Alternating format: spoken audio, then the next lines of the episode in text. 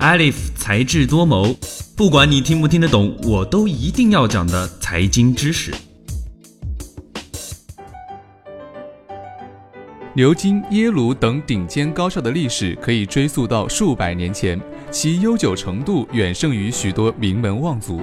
他们能够在历史长河中屹立不倒，有一个重要的原因是有着雄厚的资金作为后盾，而大学基金会恰恰是这些财富的主要管理机构。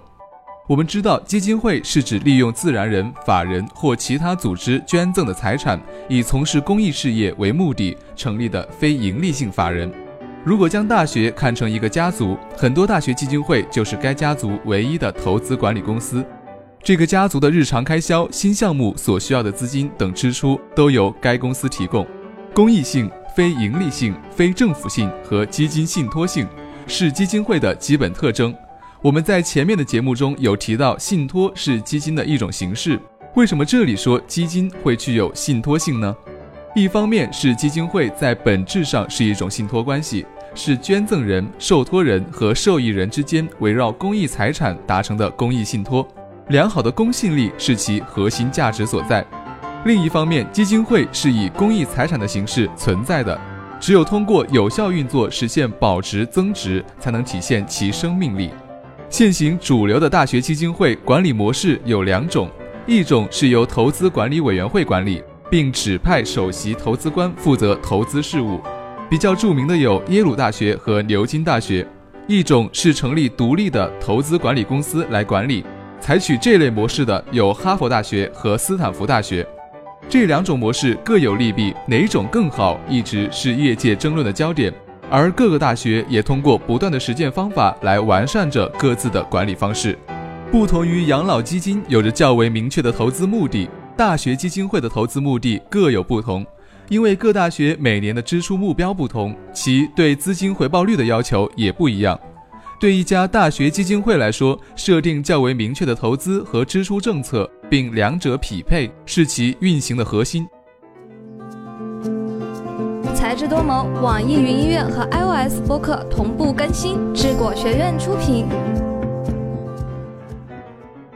有研究显示，大学基金会使用频率最高的三个投资目标，分别是在可接受的风险范围内最大化长期总回报。在长期保本的前提下获得合理可预测的收入，在最小化风险的情况下维持并增强资金的真实价值。耶鲁大学的耶鲁捐赠基金被称作是全球运作最成功的学校捐赠基金，备受世人瞩目。一九八五年，斯文森出任耶鲁首席投资官，他凭借独特的投资理念、果敢的投资决策风格以及团队领导魅力，使耶鲁的基金业绩遥遥领先于全球高校基金。逐步将耶鲁基金打造成基金帝国，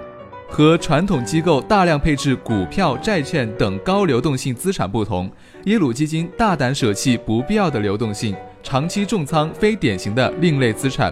有别于股票和债券等传统资产，获得超额收益，在机构投资者中形成广为称赞的耶鲁模式。也正是这样大胆的尝试，耶鲁大学基金会二零一四年的投资收益率为百分之二十点二，过去二十年年均净收益率为百分之十三点九，其中基金收益占到耶鲁大学每年经济来源的百分之十到百分之二十。耶鲁的一份报告中显示，耶鲁基金的表现优于标准回报率的原因，百分之八十要归功于耶鲁优秀主动的管理者，而只有百分之二十归功于耶鲁的资产组合。虽然资产配置和基金管理人这两个因素缺一不可，无疑基金管理人的选择才是成功的关键。投资的本质不是随意配置然后坐等回报，无论是投基金还是投项目，好的管理人是投资的重中之重。独特的投资视角、敏锐的市场嗅觉、丰富的历史经验，都是一个好的管理人应具备的素质。寻找合适的基金管理人，进行合理的资产配置。这也许就是耶鲁大学基金管理告诉我们投资制胜的法宝。